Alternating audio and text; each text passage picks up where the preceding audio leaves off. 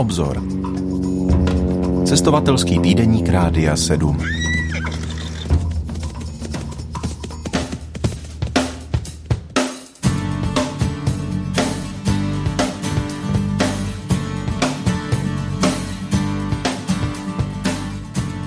jsme právě chvíli licitovali tady ve studiu, než jsme se k vám připojili, naši milí posluchači, zdali by ten pořad nemohl být natáčený v angličtině. A už tu máme ten úřední jazyk, respektive ten komunikační jazyk země, do které se vypravíme, ale nenechte se mílit, ani Spojené státy, ani Spojené království ty kolébky angličtiny. Naše kroky povedou do nejjižnějšího cípu afrického kontinentu do jeho Africké republiky. Kromě angličtiny jako komunikačního prostředku tam znějí i spousty jiných jazyků a můžeme se potkat se spoustou kultur a skupin lidí a to všechno prostřednictvím mého hosta v dnešním cestovatelském magazínu za obzor Kristýny Šeré. Pěkně vítám. Děkuji, děkuji moc za přivítání. Kristý, když už jsme u těch jazyků, jaký je pozdrav v některém z těch jiných jazyků? V hmm. angličtině si poradíme, ale eh, tam, kde by si se dostala do nějaké jazykové skupiny? Ano, takže ono v Africké republice je celkově 12 úředních jazyků. Jak my máme v Česku jenom jeden, tak tam jich je 12, včetně teda jako zna- znakového jazyka. A je to tam hrozně rozprostřené, že opravdu třeba 20% obyvatelstva mluví jedním, další prostě 15 dalším. A které jsou hodně známé je právě Zulu. A jeden jazyk, který se jmenuje Kosa. A to mě právě hrozně překvapilo. Já, když jsem přijela do Africké republiky, tak jsem uh, už měla zkušenosti s tím, že lidi neumí vyslovit češtinu. Já jsem vždycky ze srandu jim říkala, jak se řekne 4444, oni na mě vždycky vyvalí oči a úplně prostě jeden kamarád řekl, že to zní jako kdybych uh, střílela z kulometu. Ale potom jsem právě potkala kamarády, kteří mluví tímhle jazykem, jsi kosa a mluvili a ty, oni se tomu, kliky se tomu říkají a tam je asi tři nebo čtyři, tak jako vepředu, vzadu a jazykem prostě to tak jako mlaskne a já jsem to slyšela, jsem říkala, aha, tak to poprvé v životě, co já nejsem schopná něco vyslovit. Ale teďka už, teďka už si myslím, že už jsem to slyšela docela dost let, tak jsem schopná něco vyslovit, ale když jsem poslouchala nějaké ty um, jazykolamy, tak, tak to, to jako ne, to, to ještě nezvládám. A pozdrav právě jako není složitý, když je třeba k jednomu člověku, tak se řekne molo, když je to k více lidem, tak je to molweni. A potom se může říct uh, unjani je, jak se máš? A potom na to je odpověď ndipile enkose, to je v podstatě mám se dobře, unjani wena a to je taky prostě, jak se daří tobě. Takže když by to řekla celé, tak by to bylo molweni, unjani, ndipile enkosi, unjani wena. Takže zní to tak jako úplně, tak jako trošku jako hudba. Tropicky, úplně jak jinak. Takže tam zrovna ty žádné ty kliky nejsou a v, to, v té, jako tím, jako tím, také to mlaskání v té puse, ale i tak to zní tak jako, a je to nádherné to poslouchat teda třeba ve chvalách nebo písničky, nebo když se lidi jako baví navzájem.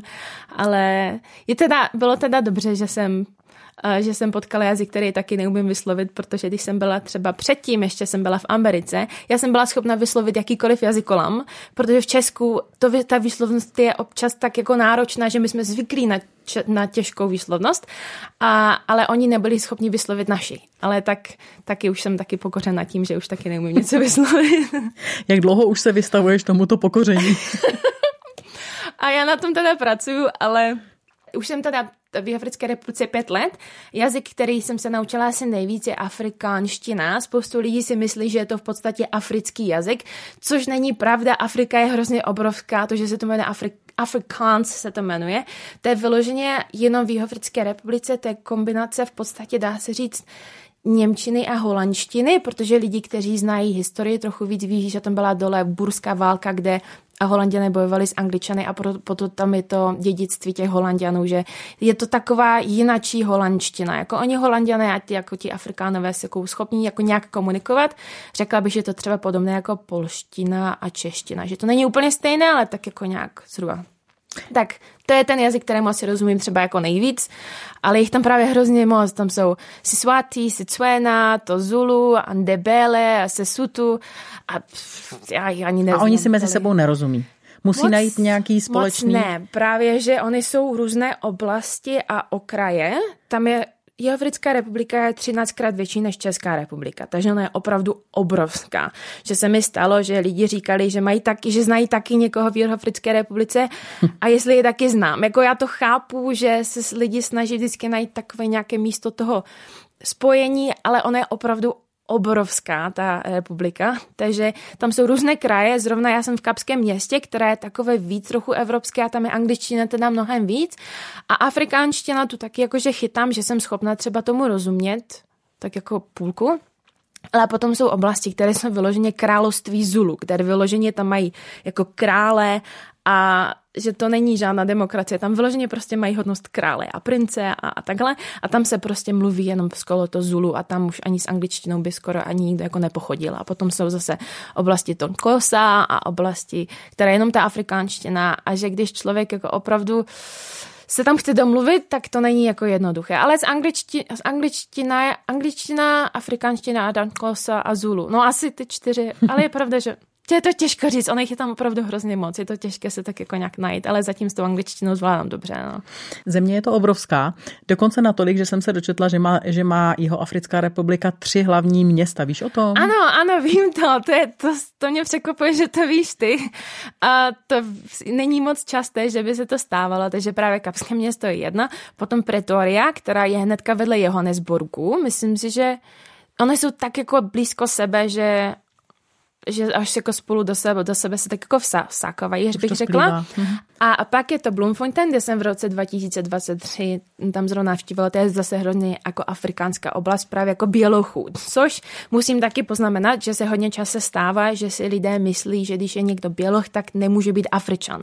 To se mi stávalo hodně často. Když jsem předtím, ještě než jsem byla v Africe, jsem právě byla chůvou u skupiny Vinesong, to třeba někteří taky lidi jako znají tuhle křesťanskou kapelu a tam v podstatě všichni běloši byli z Afriky a ta jedna paní, která byla černoška, tak ta byla z Anglie. A to lidi vždycky hrozně mátlo, protože opravdu lidi vyrostou v Jihoafrické, ne, v Jihoafrické republice nebo i v jiných státech Afriky a opravdu tam třeba žije už 6 7 až 10 generací těch jako bělochů a, a jsou to opravdu Afričané a to nemá nic spojeného s jakou barvou pleti. Mm-hmm. A že to je prostě normální a jsou Afričané a jsou to hrdí Afričané. Takže jenom, aby naši posluchači taky věděli, že bílí Afričanů jako existují a těch je tam taky spousta. Tady na tvém místě seděla uh, ze Zambie a byla vypadala opravdu jak Britka, taková opravdu běloučká no. dáma to byla a, a přitom byla rodačka ze Zambie a velmi hrdě se hlásila, že je Afričanka.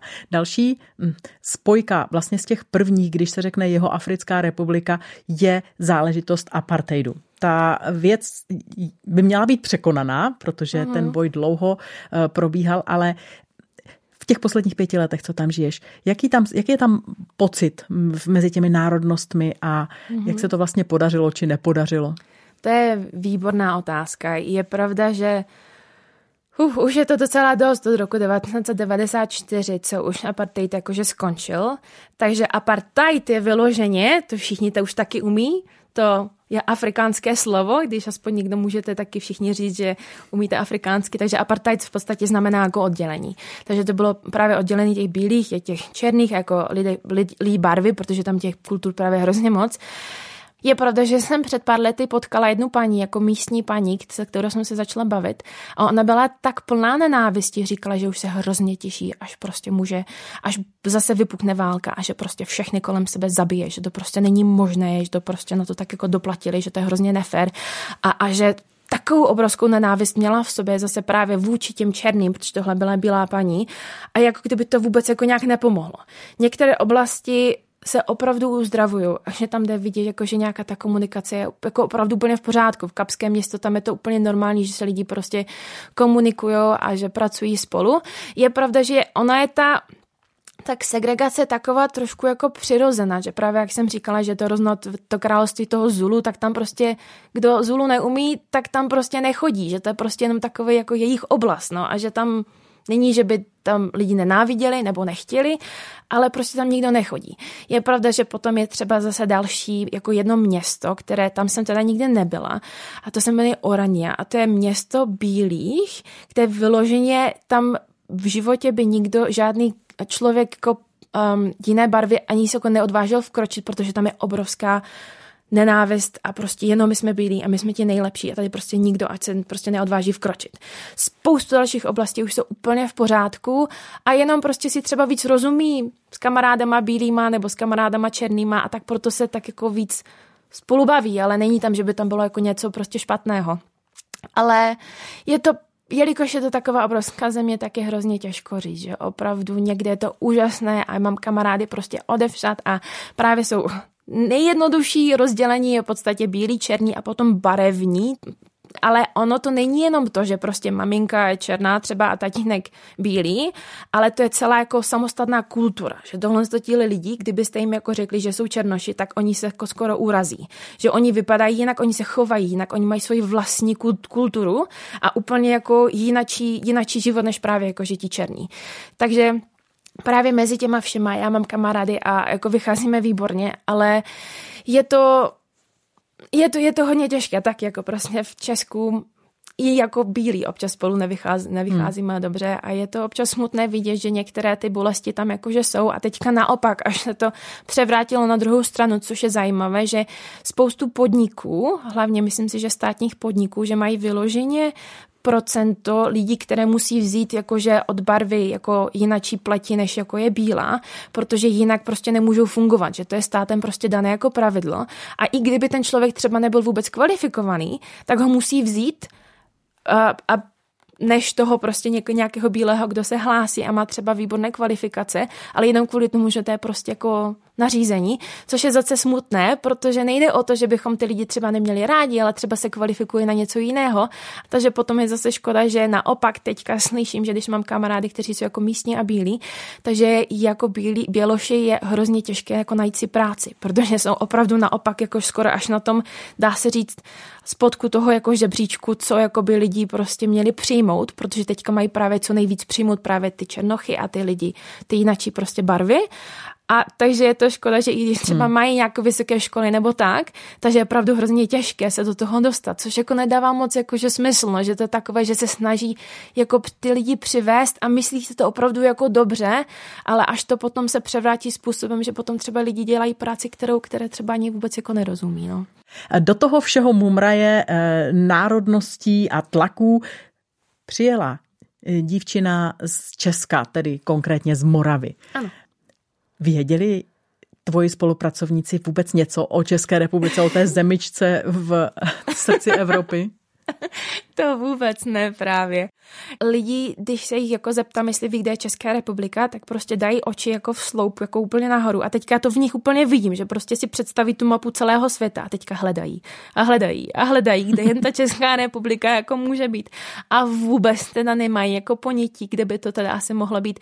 A potom se právě jako na schvál občas jako ptám, jestli by teda, jestli si chtějí jako třeba typnout. A už jsem získala jako podivuhodné lokality. Ano, velice. Často je to teda Rusko, ano. Právě proto jsem se teďka začala na aplikaci Duolingo učit rusky, abych když, říkal, když říkám, že už všichni stejně myslí, že mluvím rusky, tak ať se to aspoň naučím. Ale že to si opravdu myslí, i když Rusko je pořád od nás jako hodně daleko ale třeba i z Karibiku, protože tam je Dominikánská republika a oni, když slyší republika, tak si myslí, že tam někteří jakože i z Afriky, jednou i z Austrálie, Amerika, úplně celý svět, takže Česká republika úplně kdekoliv může být, no, v podstatě.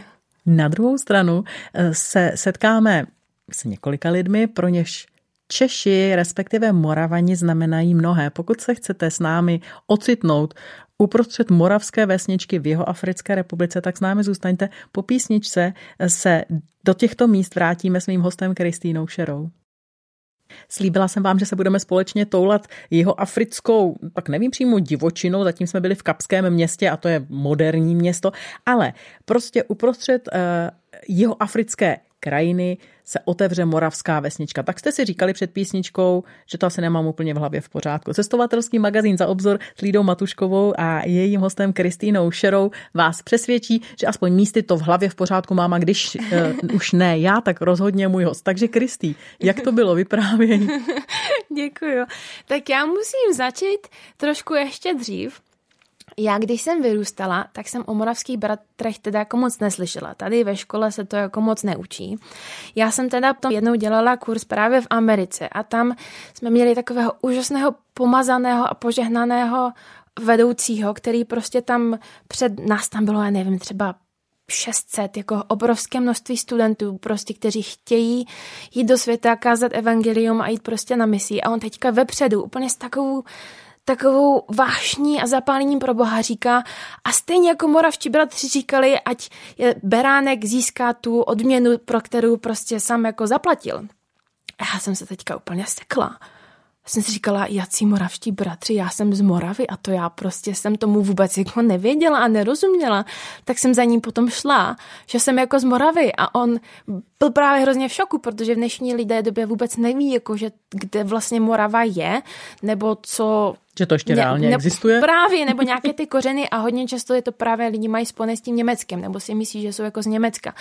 Ale potom je musím opravit tím, jako, že ano, oni sice začali vycházet z Německa, ale jsou původně teda jakože z Česka, že jsem hrozně hrdá Moravanka a do té doby jsem teda vůbec nebyla, protože jsem vůbec jako nevěděla, co to je. A právě Minulý rok konečně, už jsem teďka tam pátým rokem v Jihoafrické republice, ale konečně jsem měla možnost se zajít podívat do taková vesnička, která se jmenuje Hnanendal, což v afrikánštině právě znamená uh, údolí milosti. A tam právě ti první moravští bratři začali přicházet. A když jsme tam byli, právě maminka mě přišla navštívit minulý rok uh, s manželkou našeho pastora a všechny tři jsme tam šli, tak já jsem psala e-mail tomu panu ředitelovi, že jsme tři uh, dámy z Moravy a že bychom tam hrozně chtěli jako to přijít navštívit jestli by to šlo, jak to funguje, jestli můžeme jako na nějakou prostě prohlídku. A on mi ještě tu noc prostě napsal, že určitě, že sám přijede nás jako tam provést a, a že se na nás moc těší.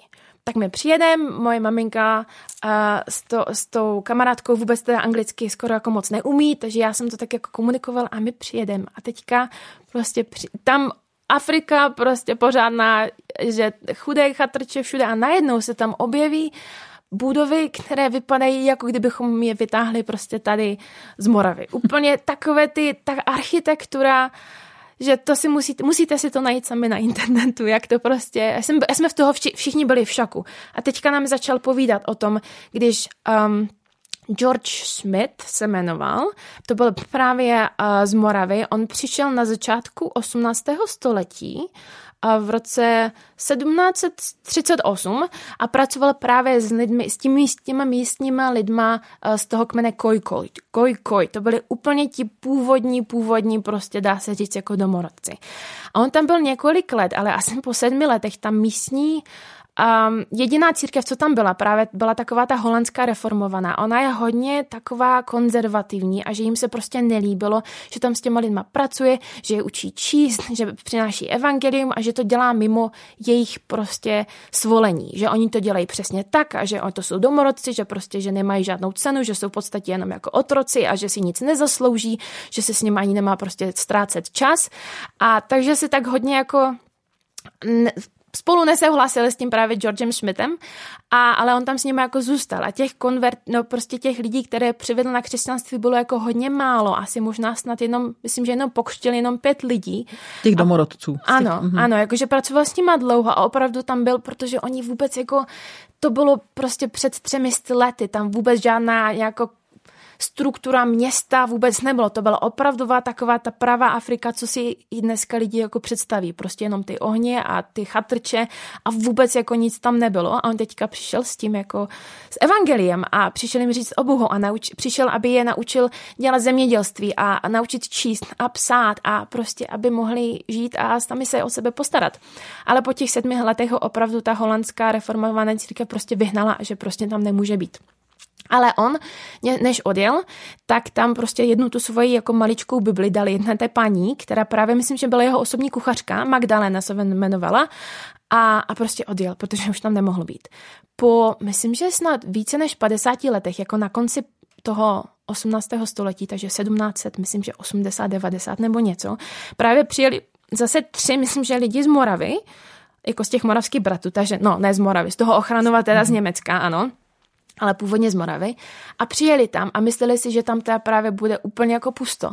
ale co bylo úplně nádherné, že našli, že ta Magdalena, ona tu Bibli měla a ona začala prostě všechny ty svoje místní lidi vyučovat a číst Bibli a prostě tam začala ta skupinka růst a růst a růst a oni přišli do místa, kde to prostě nezemřelo, ale opravdu to jako rostlo a i když to třeba nebylo nějaké jako převratné, tak oni si tak nějak připomněli to, že Bůh si používá nás, my si nepoužíváme Boha, Boha a že Bůh je ten, který tu práci jako dělá sám, že on nás jakože si použije, ale že stejně je to on, který to dělá a že nás vlastně v podstatě ani jako nepotřebuje, že Sice musel ten George Smith jako odejít, ale opravdu ti lidi tam zůstali a Bůh tam mezi nimi pracoval a dalších spoustu lidí přišlo k Bohu a ta jedna maličká Bible už byla tak jako strašně stará a úplně jako otrhaná, že, ale že to prostě byla jediná Bible, kterou měli a lidi byli tak nadšení z toho další křesťané přišli, aby jim jako pokračovali v tom vyučování. Takže to bylo nádherné jako slyšet a být tam na tom místě. A ta, tu Bibli tam mají schovanou v tom muzeu. A ty obrovské prostě příběhy a co to bylo a že to začíná právě tady všecko na Moravě, jak tam přinesli křesťanství, že oni opravdu začali říkat tom, jaký, co to znamená mít vztah s Bohem. A, a že to není jenom prostě takové dělat ty zbožné věci, ale opravdu, že Bůh chce, abychom měli život v plnosti. A teďka opravdu naučit nějaké ty praktické dovednosti, jako to zemědělství nebo to vzdělávání, a oni byli, tam byla myslím, že snad první, uh, první jako střední škola v celé jakože Jihoafrické republice, jakože přímo zrovna tam. Teďka už nejsem si jistá, co to tam zrovna bylo první, ale nějaké vzdělávání, že to úplně tam kvetlo způsobem a to bylo právě jenom kvůli těm jako křesťanům, kteří to tam šířili. A, a jsme tak byli dojaty tím, že jak i když my jsme tady tak jako malí a právě lidi o nás vůbec jako neví, tak chci všechny pozbudit tím, že náš národ prostě je úplně taky, taky vyvolený. Prostě um, sdílet se evangelium a přinášet to do celého světa, ať už jste třeba někde ve světě, nebo právě jenom doma, že to, že jsme moravané, to není žádná hamba, ale to může být opravdu, opravdu hrdý, protože Bůh dělal v minulosti obrovské věci, ale jako i teďka, že může dělat, že to pořád v krvi máme, že já, jsem, já to vidím na nás, že když my se do něčeho jako pustíme, jako s celým srdcem, tak už se toho jako nepustíme a prostě jdeme do toho úplně jako naplno. A to tak právě stejně bylo a pořád to tak je. Teďka jenom záleží, co si vybereme teda, do čeho si teda pustíme. A ty se spustila do Jihoafrické republiky, ano. do misie mládeže s posláním Vajven ano. a Zároveň si nejenom v té komunitě těch misionářů, ale si v kontaktu s lidmi, s místními. A tak, jak si popisovala, že jste našli moravskou vesničku, kde vlastně, jak to tam vlastně vypadalo? Jak, jak vlastně vypadá, a teď zase, to území je obrovské, tak asi se nedá říct v jeho Africké republice, ale minimálně v tom regionu, kde ty se pohybuješ. Mm-hmm. Jaká je krajina? Jaká je krajina? Jeho Africká republika právě, tam se může najít úplně všechno. Já tam od, naše, od našeho bytu, co bydlím v Kapském městě, tak mám moře vyloženě asi tak pět minut pešky. Ale v celé Jihoafrické republice tam jsou džungle, jsou tam vodopády, jsou tam obrovské hory, právě Stolovou horu, to už jsem vyšlapala několikrát, já s kamarádama hrozně ráda chodím právě na tury, tam jsou obrovské prostě pohoří, které jenom člověk se napodívá třeba západ a východ slunce a úplně mi to bere dech a si říkám, jak někdo může nevěřit, že Bůh existuje, protože já se na to dívám a zažívám takovou boží přítomnost přes pouště a to je právě jako několik hodin, že opravdu je Evropská republika, ať už chce někdo zažít cokoliv, tak právě přes ty džungle a pouště a různé, různé třeba i živočichové, právě ty safary, že jsou tam jako opravdu tam těch zvířat je spoustu, že jsem teďka svému synovci povídala o tom, že jedna kamarádka tam byla v oblasti, kde právě bylo hrozně moc jako paviánů, jako těch opiček a oni, oni jsou takový, nejsou moc rostomilí, abych pravdu řekla, že oni opravdu jako hrozně rádi kradou a lidi musí opravdu zavírat dveře a okna, aby něco neukradli, taky záleží na, na oblasti. A ona právě někam jela a teďka z auta vycházela a ten pavian asi cítil, že měl nějaké brambůrky třeba v tašce nebo tak něco a vzal jí prostě kabelku.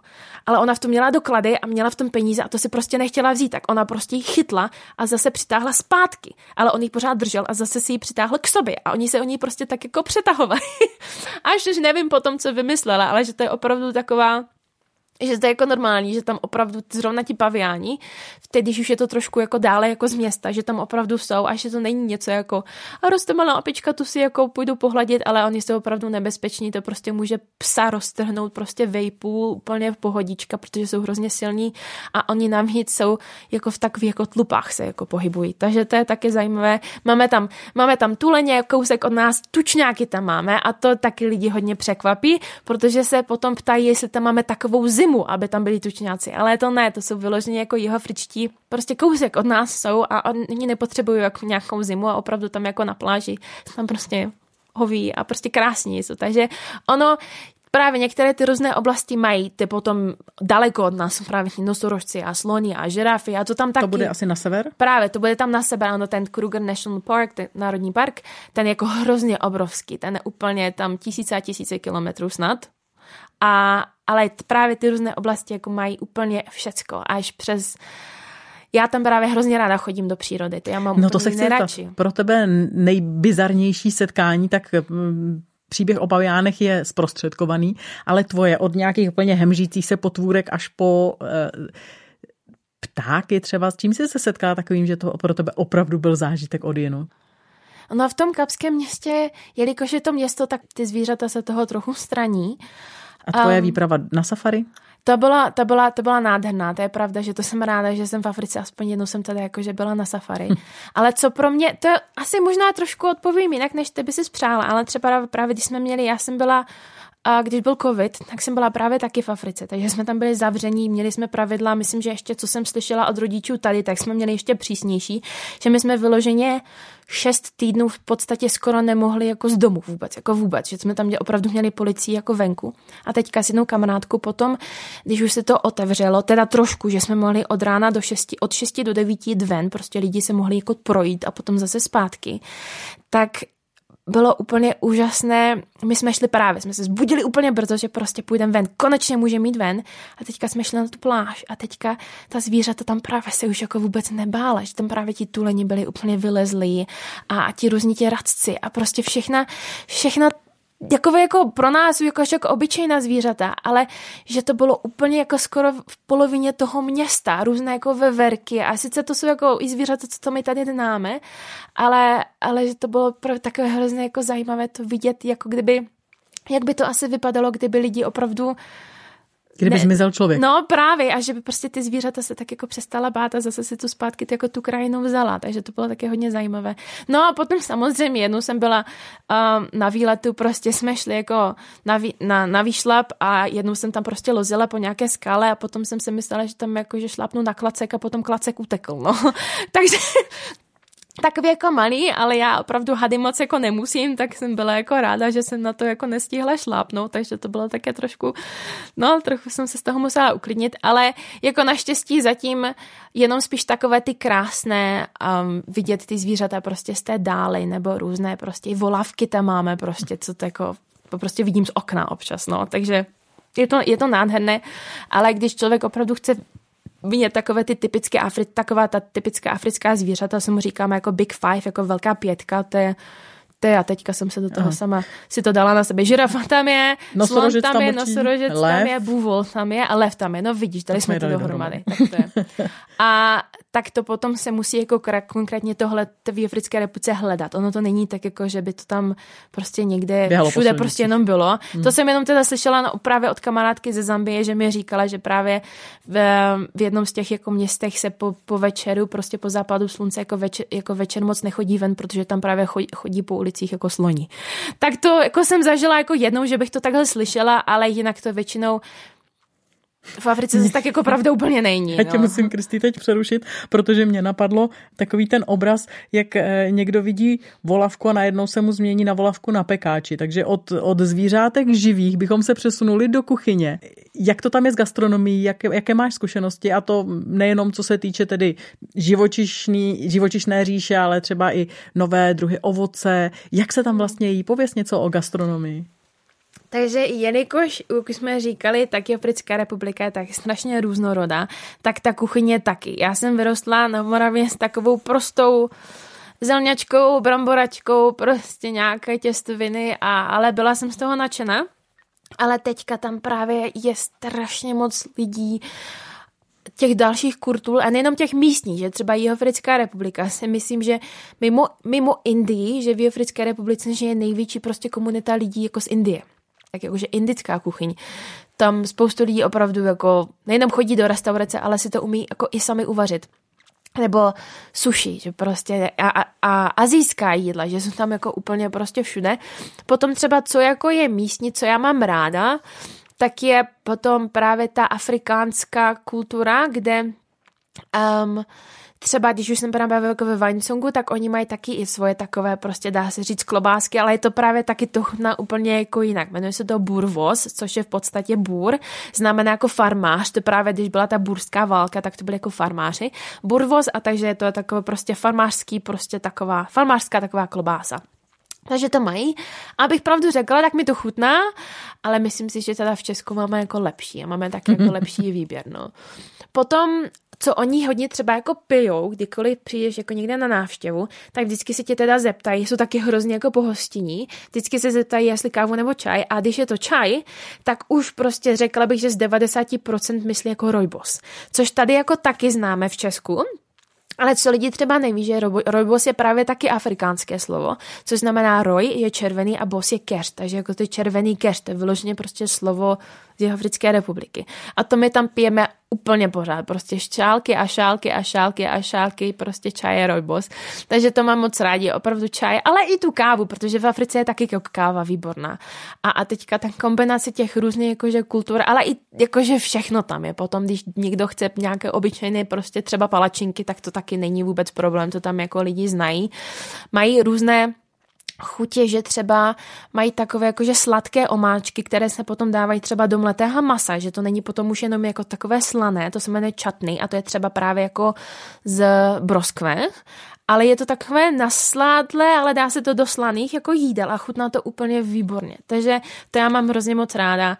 Těch jídel jako je spousta, je pravda, že ty místní si zase tolik sama jako neuvařím, ale já mám třeba hrozně ráda, že v Africe jako je dobrá zelenina a ovoce. Já třeba teďka právě my, uh, tady v lednu máme zimu v Česku ale v Jihoafrické republice je tam teďka jako léto, že tam my máme sice stejné časové pásmo v podstatě, ale je tam úplně to období naopak, takže je tam léto a v létě tam mám hrozně ráda, opravdu chodím prostě na takové trhy, kde si koupím mango a banány a prostě pomeranče a na to úplně melouny a já prostě už ani další jídlo prostě nepotřebuji. Opravdu si koupím meloun a já prostě jím několik dní a to mám tak ráda a moje tělo říká takové velké haleluja a děkuju, že to je opravdu takové jako občerstvení a hrozně zdravé a mám to, op- jako sama jsem se na to opravdu až tak zvykla.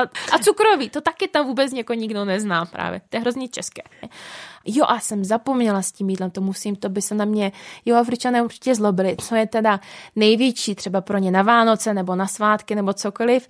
Zní to třeba úplně obyčejně, ale oni prostě grilovačku. Oni prostě grillují a oni tomu říkají braj, oni, kdyby řekla grilovačka jako barbecue, to v angličtině jako vůbec ne, že to prostě říkají, že to není barbecue, ale je to braj a to oni prostě maso a stejky a prostě oni v Africké republice se říká, že když má jeho Afričan chuť na zeleninu, tak si dá kuře protože oni maso, maso, maso, maso a že už kuře je takové, takové jako, zas až ne takové jako maso, že pro ní to někteří jako považují za zeleninu, že opravdu jako pořádné maso, to oni mají hrozně rádi, že oni opravdu by si mohli dát maso obložené masem a k tomu na přílohu prostě maso a že by jim to vůbec teda nevadilo. Což já teda taky nedávám, ale oni opravdu jakékoliv narozeniny, oslava, nějaká velká příhoda, cokoliv, tak vždycky prostě opravdu se sejdou venku a prostě na, na té grilovačce prostě všichni si něco přinesou, nějaký, nějaký kus, to, kus toho masa a nějakou přílohu a prostě hodiny a hodiny a hodiny se to dělá a lidi si povídají a povídají a povídají a s tím já jsem hrozně zápasila, protože já jsem zvyklá mít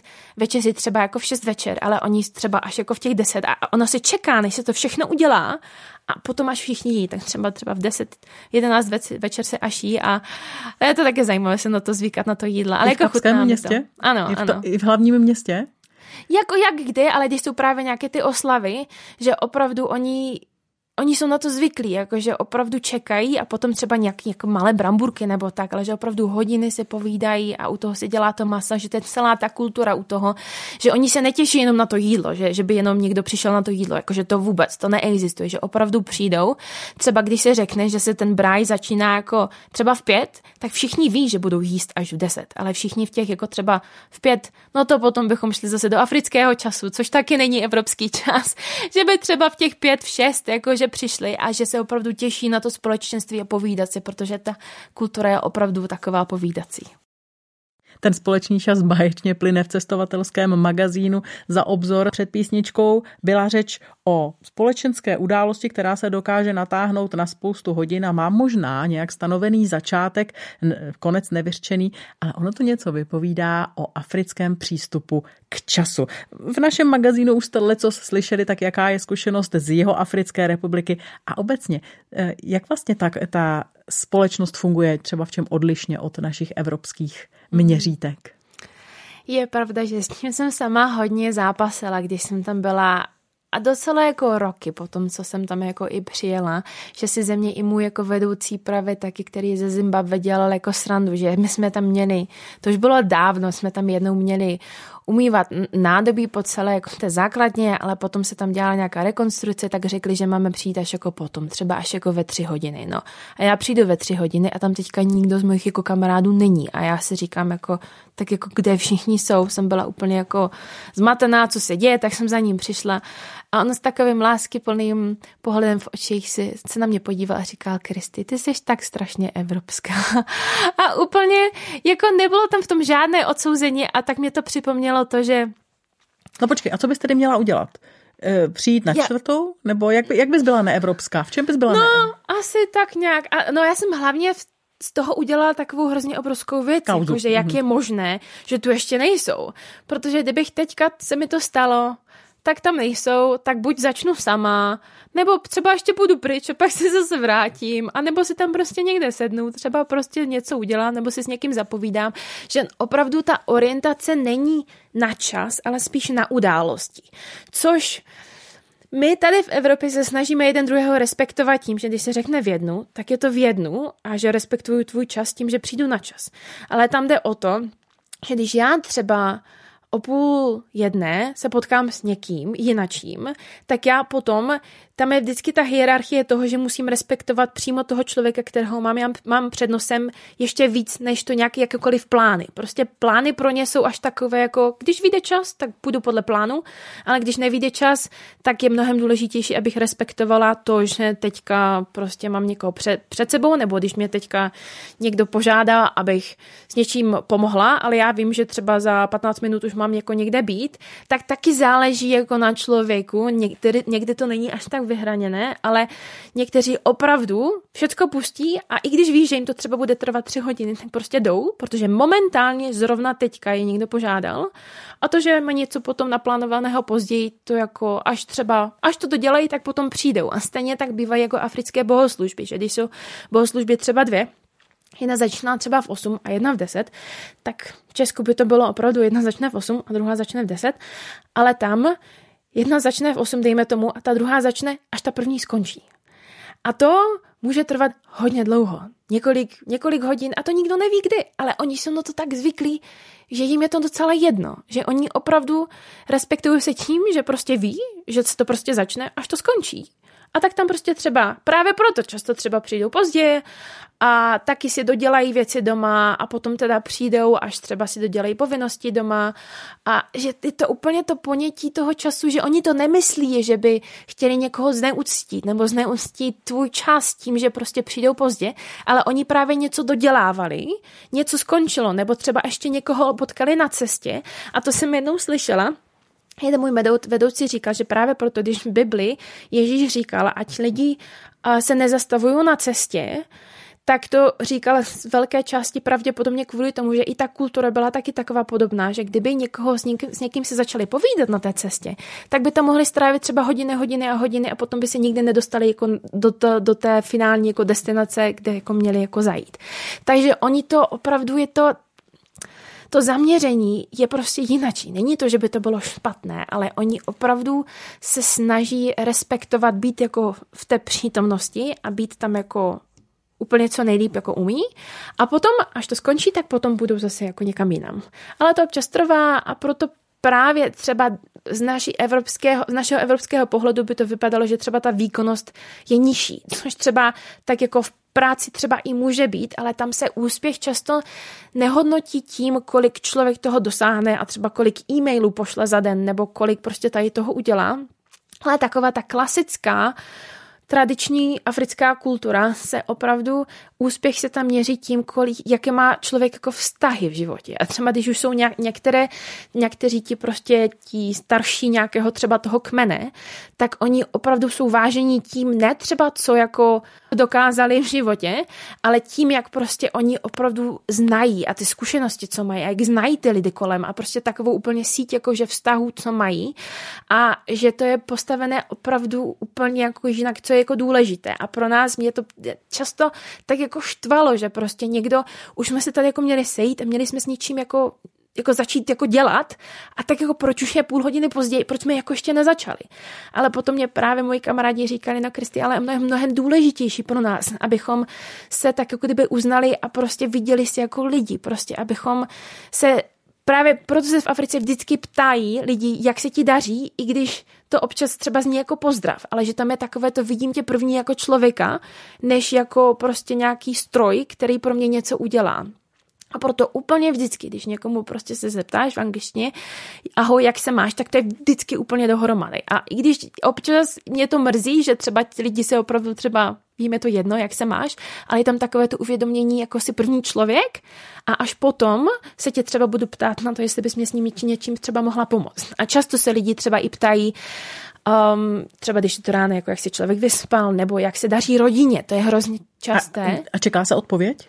To, když už jsou potom takovéhle, když už jsou takovéhle otázky, tak ano. Hlavně, když si třeba sedne třeba na nějaké jako setkání, tak opravdu, já už to taky dělám, že to není tak dobře. Jdem se bavit o tom, třeba jak uspořádáme, já nevím, letní tábor pro děti, tak to není prostě tak sedneme si a okamžitě prostě papíry a začneme. Ale ne, opravdu, opravdu 15-30 minut si jenom bavíme o tom, jak si daří mě, jak si daří tobě, jak je tvoji rodině, prostě co prožíváš v životě a až potom se tak jako uklidní no ne uklidní, ale prostě tak jako vnímají, že už jako dobré, už se může jít jako do té práce. A opravdu jsem to zažila. Já jsem pracovala s kamarády z té Africké republiky, jsem měla opravdu na starost, jeden kluk byl z Namibie, jsem měla na starost s nimi uspořádat prostě velký úklid té naší jako základny. A když jsem některé ty dny prostě přišla s tím, dobré, musíme toto, toto, toto, toto, to, tak jsem viděla, že oni prostě vůbec úplně jako mimo byli, nevěděli to jako uchopit, ale když jsem přišla s tím a dokonce jsem tím prostě přinesla třeba nějaké sušenky a prostě jsme se bavili a jak se mi daří a toto všecko, a potom oni tak jako úplně, úplně v pohodě, prostě nadšení, prostě šli jako do té práce. Mm. Že tam je opravdu hrozně důležité vidět lidi jako, jako vidět toho člověka jako člověka, protože pokud to není tak, aspoň takové to how are you, jako jak se máš, i když třeba tam není jako nějaká velká odpověď, protože oni to potom vypadá, ono to zní potom hrozně neúctivě, jako prostě, že se lidi opravdu třeba můžou urazit, že prostě ten člověk je hrozně neomalený, jako že prostě vůbec se o mě nezajímá, mm-hmm. protože to je prostě pro ně hrozně důležité. To je úplně nejdůležitější, než jakékoliv práce jsou ty vztahy. Tady už prokmitlo něco z tvojí služby, než se rozloučíme a on nás čas k tomu brzy přitlačí. Pověz něco o tom, proč tam vlastně jsi. Tak já jsem do Africké republiky přišla poprvé právě díky tomu, že jsem byla ve Vansongu, kde ti rodiče toho malého kluka, o které jsem se starala, oni právě všichni byli jako Afrikánci, jako bílí běloši Afrikáncové a z Africké republiky. Takže já jsem ten jazyk trošku uměla a trošku jsem tu kulturu znala, ale nikdy jsem tam nebyla. A potom jsem si hrozně přála udělat biblický kurz právě s Ivamem a tak jsem si to spojila, takže bych ho mohla udělat jako v Africké republice. Tak, tak jsem tam přišla původně, takže jsem dělala devítiměsíční kurz induktivní jako studia Bible, kde se jako Bible teda přečte pětkrát, další rok jsem ho teda byla jedna z těch jako vedoucích.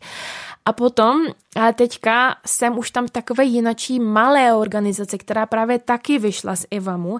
A my se soustředíme právě už spíš jako víc na ty místní lidi, že to nejsou až zas až tak ti jako mezinárodní studenti, takže my pracujeme s lidma hodně právě my jsme taková jako prorocká služba, kde se soustředění právě jako opravdu na to, jak Bůh mluví k nám do životu, protože i když tam Jihoafrická republika teoreticky je 80% křesťanů, ale tam opravdu mít vztah s Bohem lidi často opravdu neví, co to je, nebo mají, znají ty správné odpovědi, ale vidíš jim jako v očích, že, že vůbec neví, o čem to mluví. Takže to, že Bůh mluví a že chce mluvit k nám a že Bůh jako opravdu chce, aby nám ukázal tu jako svoji lásku, to je pro strašně moc lidí hrozně těžké pochopit, protože oni v Afrika je hrozně soustředěná jako na, na strach. Tam jsou všechny ty uh, že se tam obětuje těm předkům a opravdu se tam obětují zvířata prostě a klaní se dávným předkům a tady božstvům a tady božstvům a když se to neudělá, tak se lidi hrozně bojí, že jako ve starém zákoně, že prostě ti bohové jako potrestají. Ale to, že to, tak oni by byli schopni přijmout Ježíše, ale je jenom tak jako Ježíš mezi všechny ty své ostatní bohy. Ale potom se bojí, tak jako, že když my budeme věřit jenom v Ježíše, tak jak můžeme se teda opustit toho, jako že se budeme bát těch ostatních bohů, že prostě pro ně oni v tom mají takový guláš trošku, že opravdu to, že Bůh jako je jediný, to je pro ně hrozně těžké pochopit. A to máme několikrát za týden, že si lidi prostě napíšou, máme dlouhý seznam a opravdu, jako je přes internet, že se lidi napíšou a prostě máme 45 minut, kde tým tří lidí opravdu jenom prostě nad tím člověkem jako prorokuje a prostě to není jenom tak jako, že náhodně přijdou, ale my jim jakože prostě přes e-maily, tak jako už jsme jako moderní. Takže buď je to přes, přes Zoom, přes internet, když jsou lidi třeba z Číny nebo z Japonska, to my taky máme jako mezinárodní prostě kdekoliv, to máme buď přes Zoom, nebo vyloženě jako ti místní lidi jako přijdou jako osobně.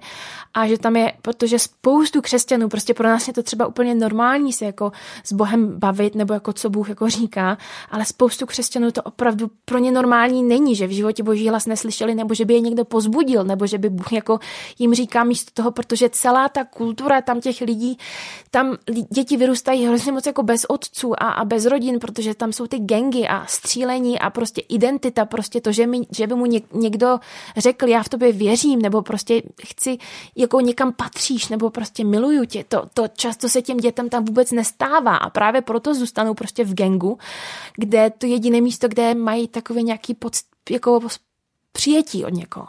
Takže oni to opravdu potřebují. A potom z toho všeho, jaké jsou ty krize identity, že právě nikdo v nich nevěří a oni prostě, no můj taťka byl na drogách, alkoholu, tak já budu taky. A prostě takový kolotoč všeho toho je, že tam opravdu ta identita a to, to co vevnitř lidé zažívají, je opravdová prázdnota, i když třeba na, venku, na venek říkají, že Bohu věří. A přes ten rok máme různé semináře a právě lidi máme, kteří se ne, konkrétně přijdou, že potřebují, že opravdu se nějak jako sekli v životě, že právě nějaké trauma, nebo někdo zemřel, nebo prostě rozvod, nebo cokoliv, nebo to všechno zažíváme tady taky v České republice, ale my máme vyloženě jako trénink na to, jak my tu práci za ně neděláme, ale když opravdu někdo se sekne v tom, že třeba v pěti letech se něco stalo a teďka kvůli tomu třeba ta předtím malá holčička, teďka už žena není prostě schopná promluvit slovo prostě s jakýmkoliv mužem a prostě neví, co s tím, tak my teďka víme, jak prostě jí s tím jakože pomoct. Ona stejně tu práci musí udělat sama, ať už je to přes odpuštění nebo prostě nějaké jako dovolení, aby prostě Bůh do té jako oblasti jako vstoupil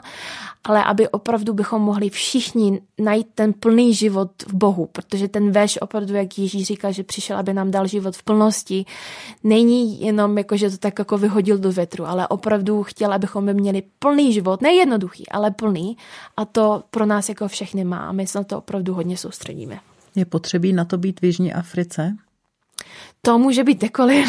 Proč jsi v Jižní Af- v Jihoafrické republice? Já jsem zrovna tam teda právě jak jsem říkala, jak jsem se tam dostala a potom do té, um, do té jakože naší služby, to mě tam taky jako úplně zázračně Bůh tak jakože přesunul a vidím na sobě, jak jsem v tom sama právě hrozně moc jako vyrostla. Za prvé, sama jsem úplně jako jiný člověk, než jsem tam přišla.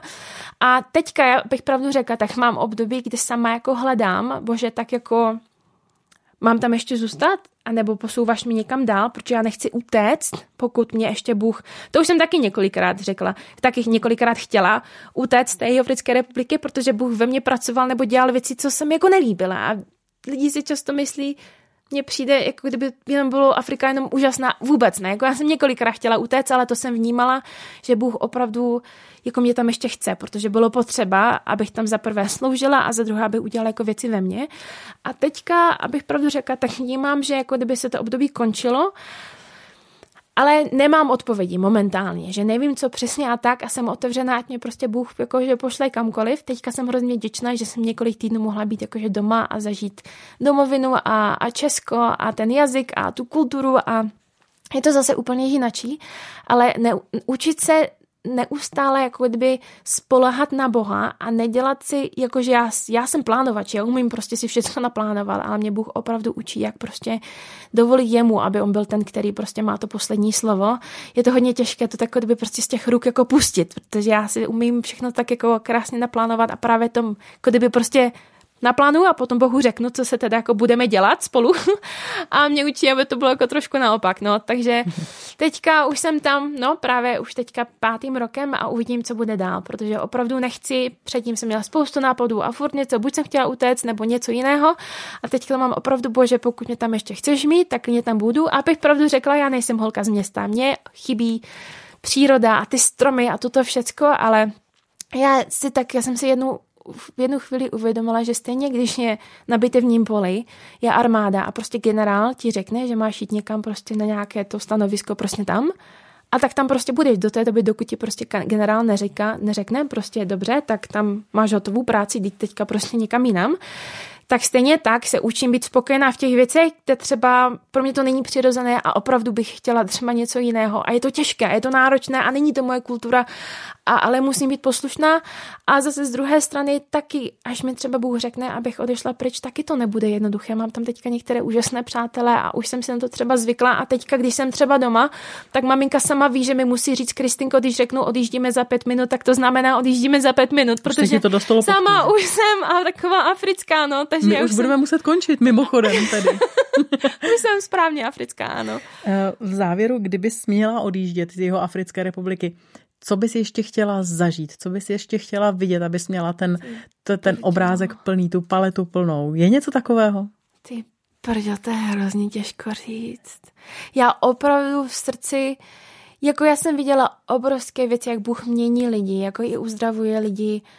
Um, No, možná bych ještě, šla, chtě, ještě chtěla trošku procestovat ještě nějaký jako další kout té Africké republiky, protože je opravdu tak velká a když jako lidem řeknu, že jsem tam pět let, ale zatím jako některé oblasti jsem viděla a ty lidi, jako spoustu lidí znám, ale zase za tolik jsem toho neviděla, jako možná ještě trošku chtěla jít, ale abych pravdu řekla, tak teďka jsem spokojená s tím, že pokud Bůh řekne, jako, že už stačí, takže to, že jsem byla poslušná, to je pro mě to, jako, že to klidně může být skončené, protože ve Vaňcengu mě taky učili, že my nejsme jenom turisti, prostě jdeme tam kvůli tomu, co chceme, abychom prostě viděli, ale když nás prostě Bůh pošle, tak jsme opravdu jakože na té misi a prostě poslušní. A, ale jsem děčná prostě za každou tu dobu, i za ty doby, kdy jsem byla taková vzpurná a tak jsem tak jako nějak se trochu svíjela pod tím, co mě Bůh jako chtěl učit a jsem se nechtěla učit. A, a taky to zažíváme tady taky v Česku, no to není tak, že prostě tam to je, tady to není vůbec, tady jsem doma a Bůh mě každý den prostě vede, vede z mojí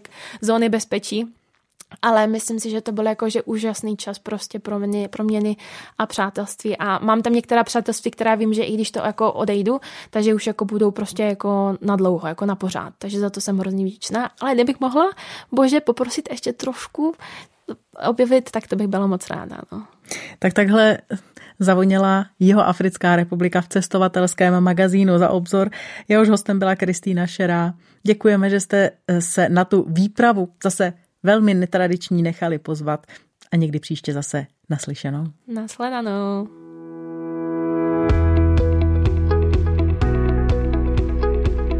Podcast vznikl na Rádiu 7, které žije z darů posluchačů. Pokud nás budete chtít podpořit, budeme rádi.